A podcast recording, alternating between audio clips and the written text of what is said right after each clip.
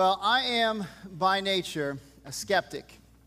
Maybe you can't tell by looking at me, but today's my birthday. I've turned 36 today. This is my. Uh, just trying to find how do I how do I segue into my birthday? It's all about me. But it also is my wife's birthday today. She is also not 36 today, but it's we share the same birthday, July 18th. Thank you very much. Um, but part of that, being born in that uh, 70s, late 60s region, makes me and makes Perrin a Gen Xer. Some of you might uh, be in that range. And you know what, uh, if you're in that range, you know what is, uh, what really makes up a Gen Xer. One of the things is that we are extremely skeptical. We've seen it all, we've been there, we've done that. And we've seen politicians fail, and we've seen pastors on TV fail, and so we're skeptical. We have seen a lot of things, and so immediately when somebody, somebody tells us, hey, do this one thing, like many of you, we say, really? One thing? I don't know. It sounds a little infomercially. Well, even skeptical, even if it's dear old mom who's telling you what that one thing is. Well, when I was uh, just turned 10 years old, my mom and I decided that we were going to take a trip to the Keys, the Florida Keys. And she said, Adam, it's time. Let's go snorkeling. We're going to have a blast. And I thought, yeah, let's go do this. And so we left our home in Daytona Beach to drive to the Keys. And we picked up my cousin and a good friend of hers on the way. She was five years older. And uh, we just headed down to John Pennekamp State Park. It was going to be exciting. I was ready. I had my Billabong uh, board shorts on that, uh, that came down to like past my knee. They were called clam diggers. They looked like guy capri pants, just so that you know. So I was ready. It was the height of fashion for a 10 year old, and uh, we were ready to get in the water. We got there, we got our snorkel, we got our mask, we got our flippers. I was so excited about the gear. I still love gear, I love things, and, and so I was ready for this. And we, uh, the, the dive instructor started to give instructions about what was important. Okay, make sure that you do this, make sure you do that. But I was so excited. You got to understand, this was an awesome mask. It was blue, and it matched my flippers and uh, and I had like a cool looking vest to go along with it. I mean, it was just I was just excited, and so it kind of plays out in my mind as I remember this story from from uh, many years ago that uh, that it played out a little bit like an ABC after school special as the dive instructor said, "Remember this one thing. Make sure that you want want want want want." And uh, and I I remember it like that. And then, and then my cousin's elbowing me. Make sure you pay attention. It's just a mask, okay? It's not that big a deal. I'm like, you don't understand. This is a blue mask and it matches my flippers. And she said, well, make sure that you. And, uh, and that's what I remember. And then mom said, as we're getting ready to get off the back of the boat, it's time to get in the water and to see uh, nature up close and personal. She said, make sure that you was, and that's all I remember. So I got off the boat, and for about 10 minutes, I am just having a blast. I'm looking under the water, I'm swimming around. About 10 minutes later, I look up and I see some snorkels around, but uh, no, no, no big deal. Stayed with my head down in the water for another 20 minutes, having a blast. And I get ready to tell my mom, who's right next to me, hey, there's a giant barracuda, watch out for it, it's coming to get us. I look up, and as far as I could see, there was no one. There was no boat. There were no little snorkels sticking out of the water. There were no fins, thankfully, swimming close to me. But nevertheless, I, at 10 years old, was all alone. Can you imagine the fear that was going through my body? I was, even, even though I was a great swimmer, had it all figured out, I knew what I was doing. I was 10 years old and I had all of the answers to scuba diving, even though, or snorkeling, even though I've never been before. I had it figured out. I was petrified. And so, after a moment of just twitching around, trying to find a snorkel or a boat or something, I see what looks like a boat off to the horizon, and I just start swimming towards it with all my might. Wouldn't you know, I'm swimming directly against the current. And so, I'm getting t- more and more tired, more and more tired, to a point where even in my 10 year old mind, I'm thinking, I guess this is it. This is where I'm, I'm going to live with the fish. How about that? You know, I mean, I, I guess this is the way it's going to go. And so, I'm heading towards this boat as fast as I can, which wasn't very fast and still hardly any snorkels around. I finally make it to the boat. Turns out it was our boat.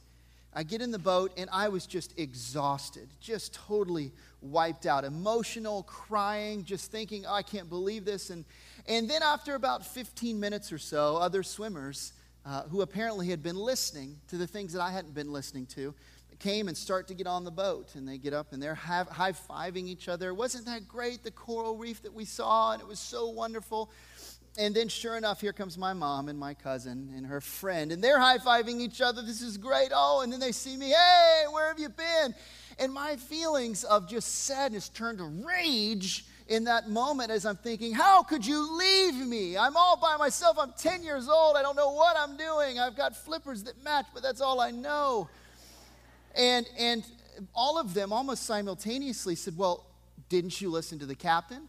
Didn't you listen to, to me? I said, stay close to me. I know I didn't, obviously didn't listen. You should have told me. We tried to tell you. And so we went back and forth for a minute. And the captain said, well, of course, I could have put a belt around your waist and it would have attached you to, you know, to another diver and it would have been fine. I said, why didn't you tell me that ahead of time? And he said, I did tell you.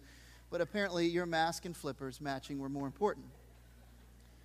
And so, in that moment, I, I, was looking and hoping for the one thing, and I wasn't listening for it. I was listening for what I wanted to do.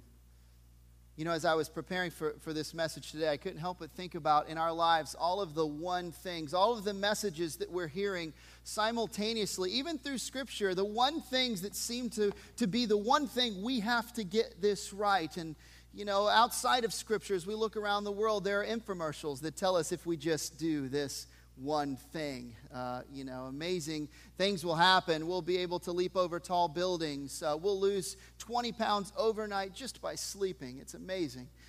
Who knows what it, what it is? And we have advice that comes from parents.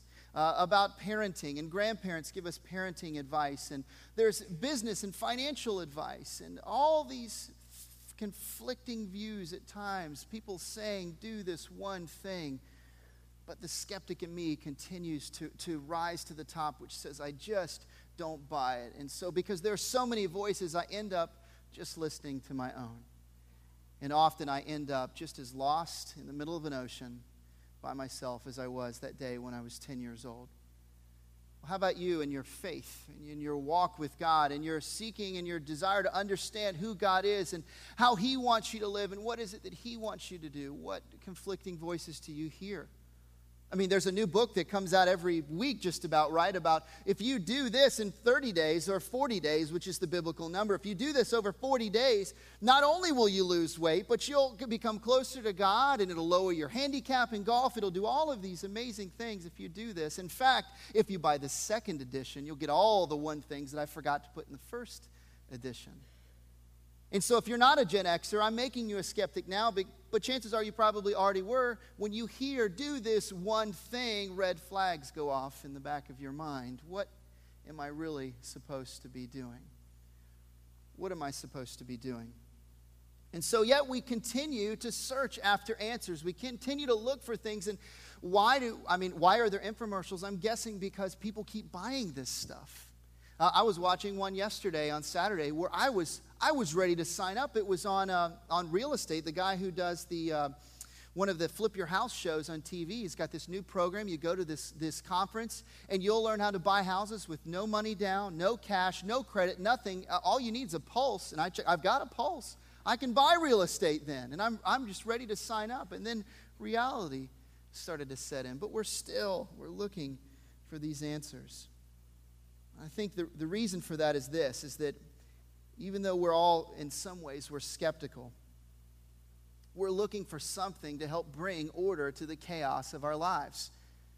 Because all of us can relate to it one time, one time or another, whether we're close with God or whether we're far from God, feeling like our lives are out of control. And so when we hear someone say to us, do this one thing, and they say it convincingly, oh, maybe this is my ticket. Maybe this is what I need to be doing. Maybe this will answer the questions that I've been asking.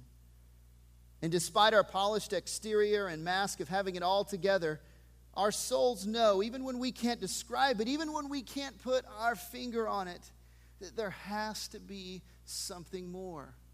There has to be an answer to the chaos. There has to be an answer to this sense of feeling out of control.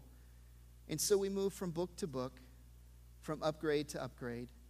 And something inside of us just keeps asking, like the lyrics of the song that Paul sang today, do you think you can find it? Do you think you can find it better than you had it? Because if you're convincing enough, if you pre- present me a good enough argument, I just may buy your one thing if you sell it right, because my life needs something. But you know, what if there really was one thing?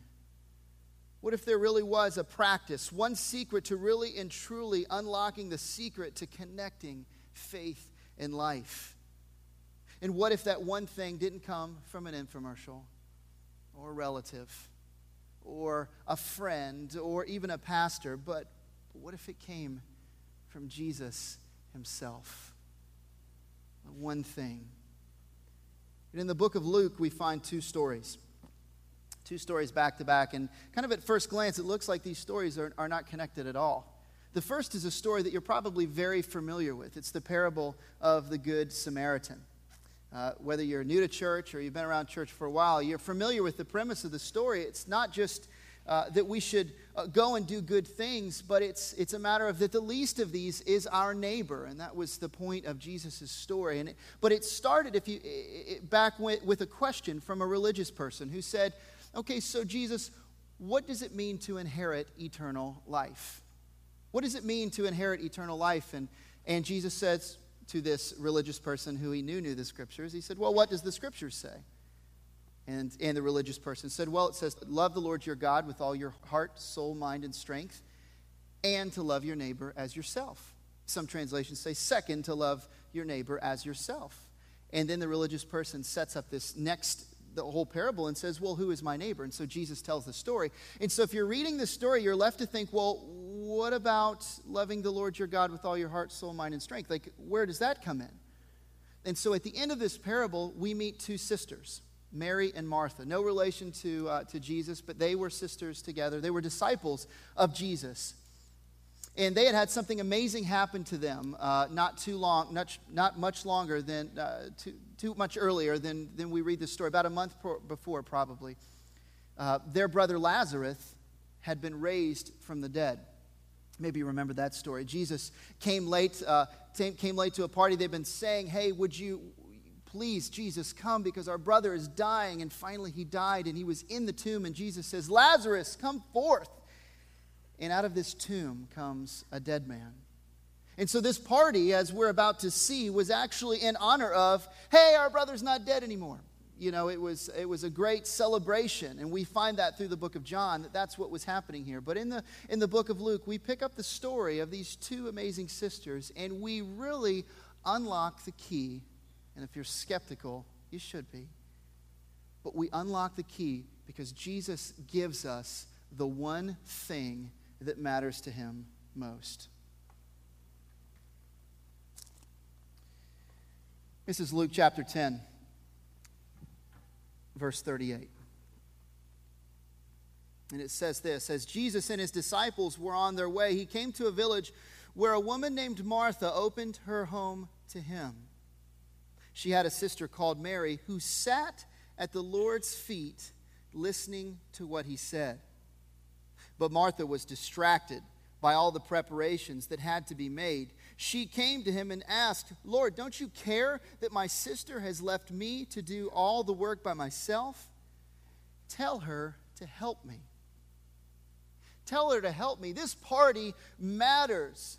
I want to honor you. I want to celebrate the miracle that we just experienced as a family, where even though you came late, you showed up in time to raise my brother from the dead. And so you are worthy of everything that I have. And so I'm going to pull, pull out the, the best of everything the best china. You're going to get my best food. I'm going to cater it from the best restaurant.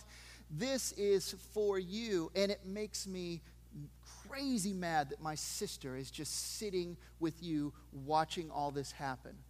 What in the world am I supposed to do?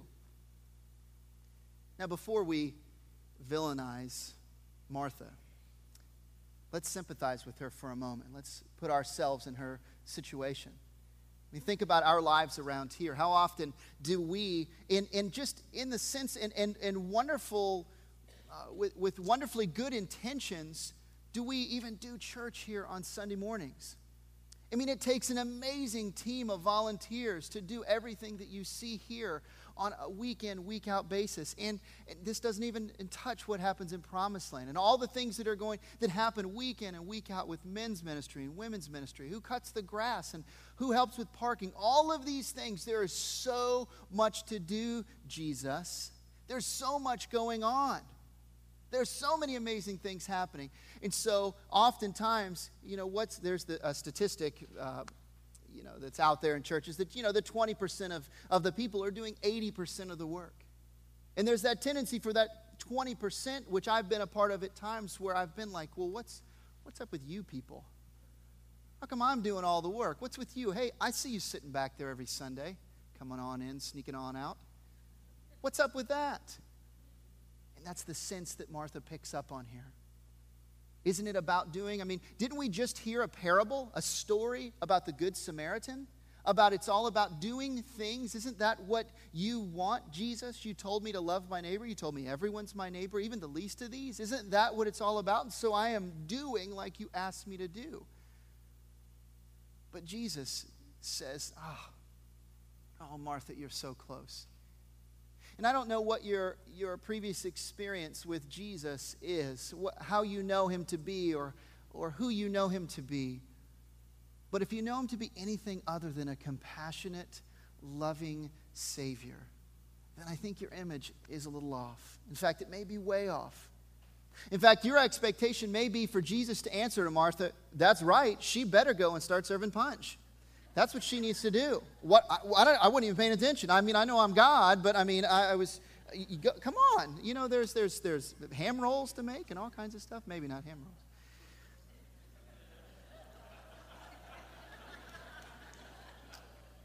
Because they couldn't eat ham. Okay, thank you.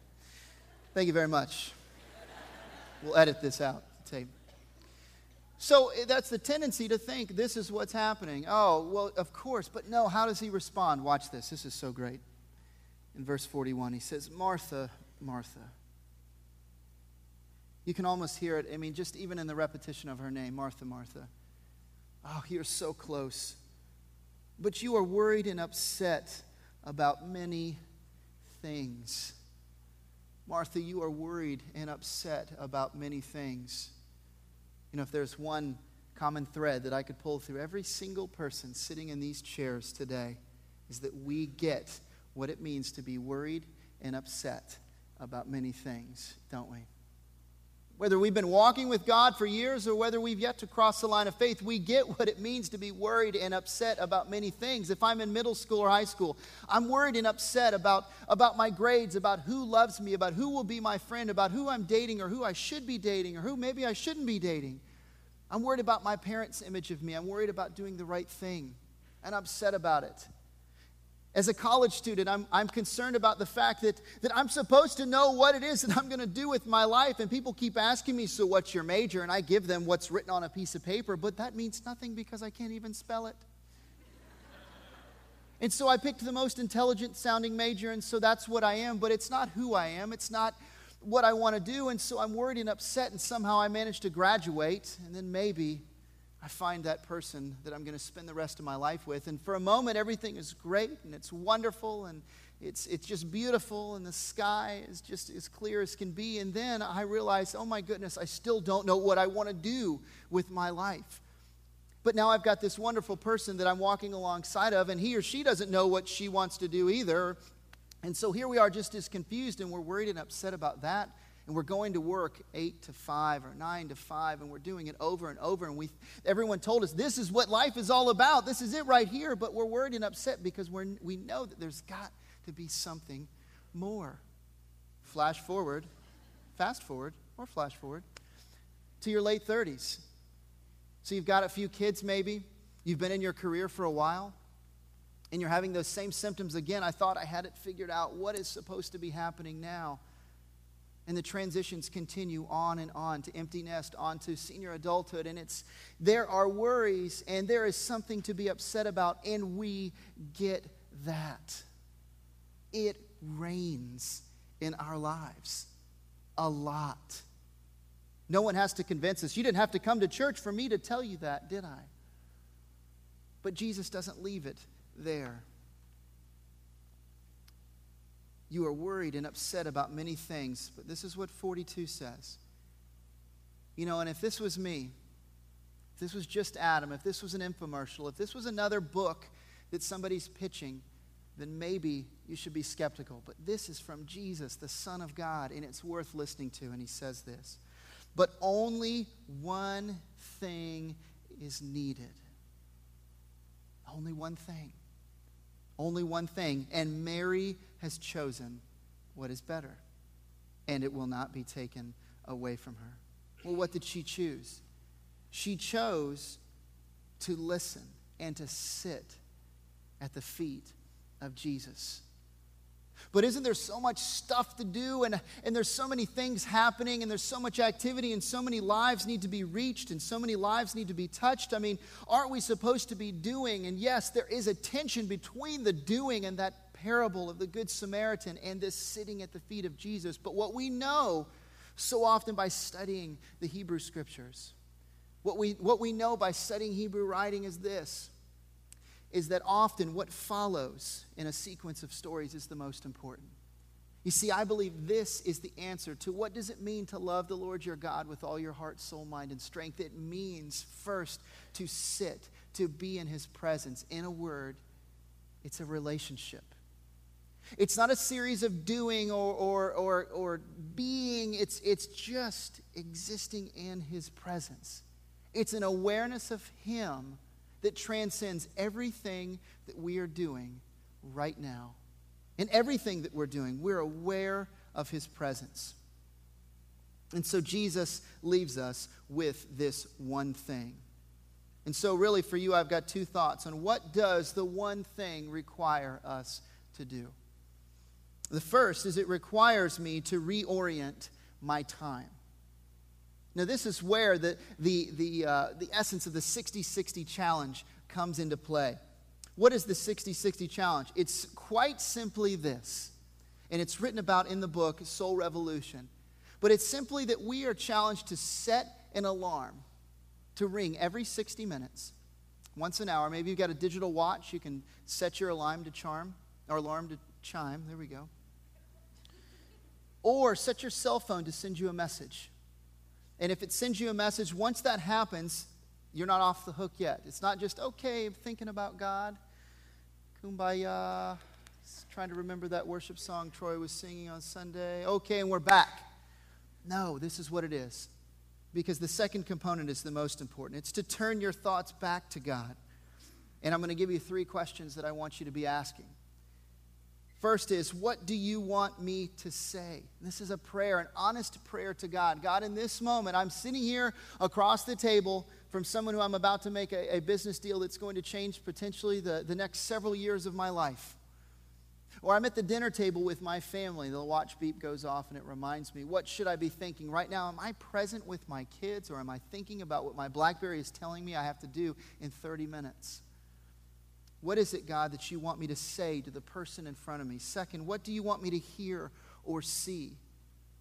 You know, what Martha was missing was that Jesus was coming towards the end of his life. And in the, in the story of the book of John, it's, this is the story where Mary actually takes this expensive ointment and, and anoints Jesus' feet, even with her hair. And I don't understand that entirely, but I know that she was just absolutely sacrificing herself just to be enveloped in the presence of her Savior. But Martha couldn't be because she was too busy doing.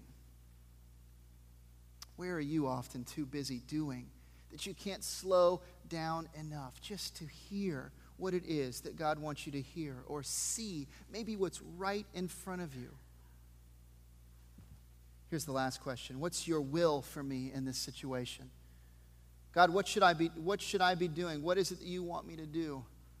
Who is it that I need to turn to? What decisions do I need to be making now? In that developing over time, when we do this for 60, it's 60 minute increments for the next 60 days. When we do that, the hope in the prayer is this, is that that will develop a, a sense of awareness Imagine this community if so many of us began to really take this challenge seriously, not just a one thing challenge from a book, but from the mouth of Jesus himself. What is it, God, that you'd want me to do? I want you to turn yourself back to me. Not just a Christian activity or busyness, which there is so much to do, but just back to me. We've got a tool that we've put online. It's a blog. Uh, some of you like to blog, some of you never blogged before. But this is basically just like an online journal. And we'd love for you just go to the website and you can click on uh, click on the link and it's really easy to find. And once you do that, just share your experience of what it's been like as you have as you navigate through this 60 60 challenge. You're not doing this alone. You're doing this as a collective community. And I cannot wait to see what happens as a result. Not just so that at the end of 60 days we can say, okay, we did it, check. What's the next thing we should do? But out of this, would an awareness of the presence of God become so real that it's closer than the air in our lungs? That's what Jesus was talking about. That's his one thing. Secondly, the one thing requires me to reorient my awareness of his here-ness, to reorient my awareness of his here-ness. Now, in this book, Soul Revolution, John Burke tells the story of a, of a uh, humanitarian named Frank Laubach, who in 40 years taught over 60 million people to read through a literacy program uh, called Each One, Teach One.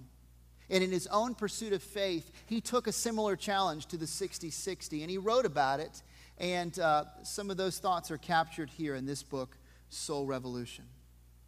He writes this After 60 days, Laubach wrote, The experiment is interesting, although I'm not very successful this far. The thought of God slips out of my sight for, I suppose, two thirds of every day. Yet, this thing of keeping in constant touch with God is the most amazing thing I've ever run across. It is working. And as I analyze myself, I find several things happening to me as a result of these two months. This concentration upon God is strenuous, but everything else has ceased to be so. I think more clearly.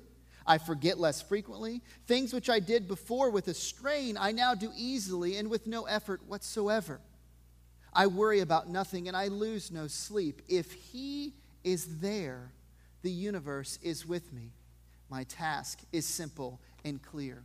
You see, as we reorient our lives around this amazing sense of the fact that God is here with us, that He is Emmanuel, as we sing songs about and read scripture at Christmas time, that He's here with us, not just that He was here with us, but He is right now, it is going to begin to change the way we move, the way we act, the way we interact with people, the way we live our business lives, the way we interact with our spouses, with our kids.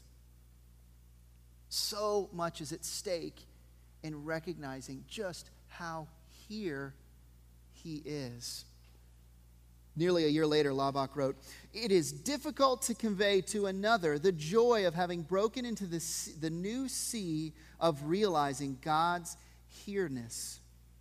How I wish, wish, wish that a dozen or more persons would try this and write their experiences so that each would know that the other was finding a result the results, I think, would astound the world.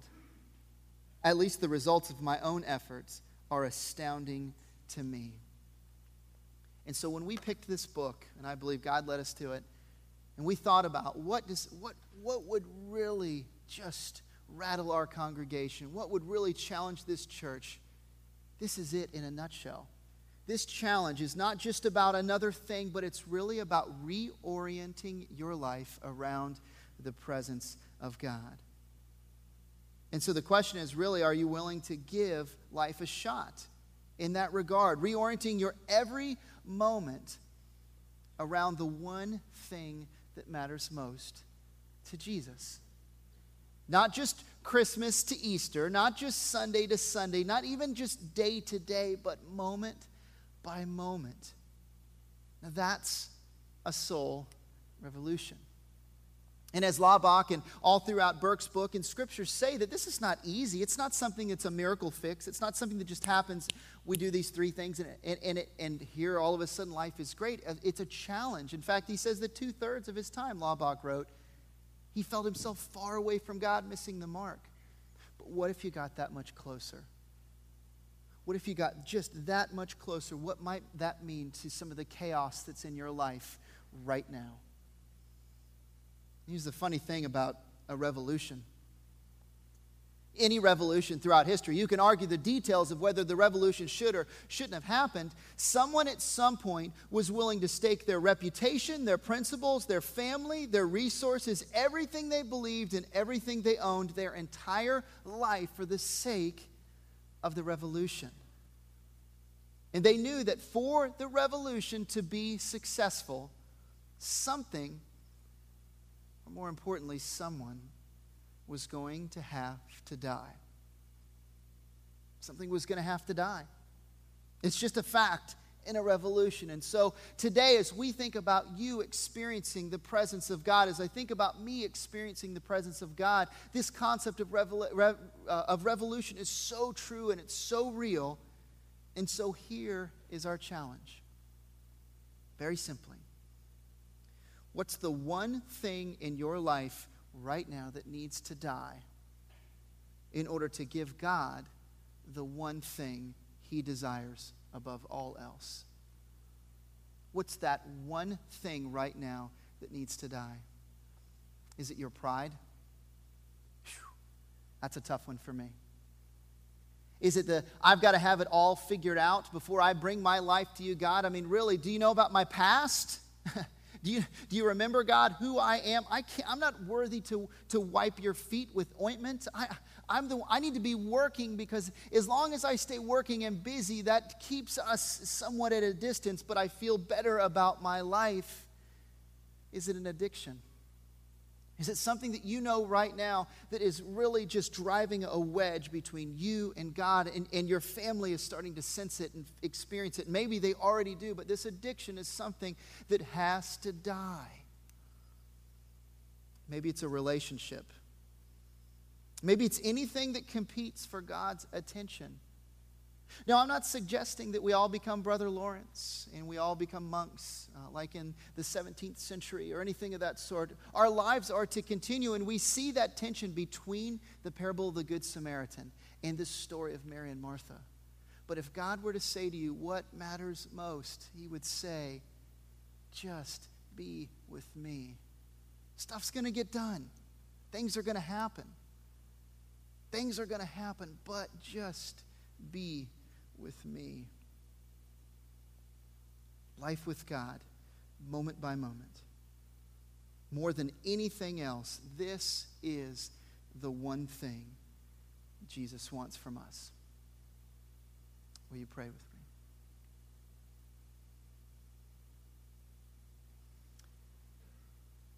Gracious God, Lord, you are good and your mercy endures forever. And Lord, I there's so many scriptures that come to mind that describe your character about how amazing and awesome you are. But Lord, there are times where I don't feel worthy enough to sit at your feet. Lord, I pray that through this message today that my friends here and I would be reminded that regardless of who we are, regardless of what we've done in our past, regardless of what system of busyness we've created, thinking that that's what's pleasing you, that you still love us. And you compassionately reach out to us and you say, Oh, just this one thing, just be with me. And Lord, would we develop that knowledge, that understanding, would that grow as we take this challenge seriously? Lord, would our community, would our city, would our area, would our lives, would our family, would everything that we touch, God, somehow, would it never be the same as a result? Father, this is our desire. God, we want that one thing. And so we ask you, Lord, to convict us, to challenge us, to send us here anew this morning. In Jesus' name, amen. Amen.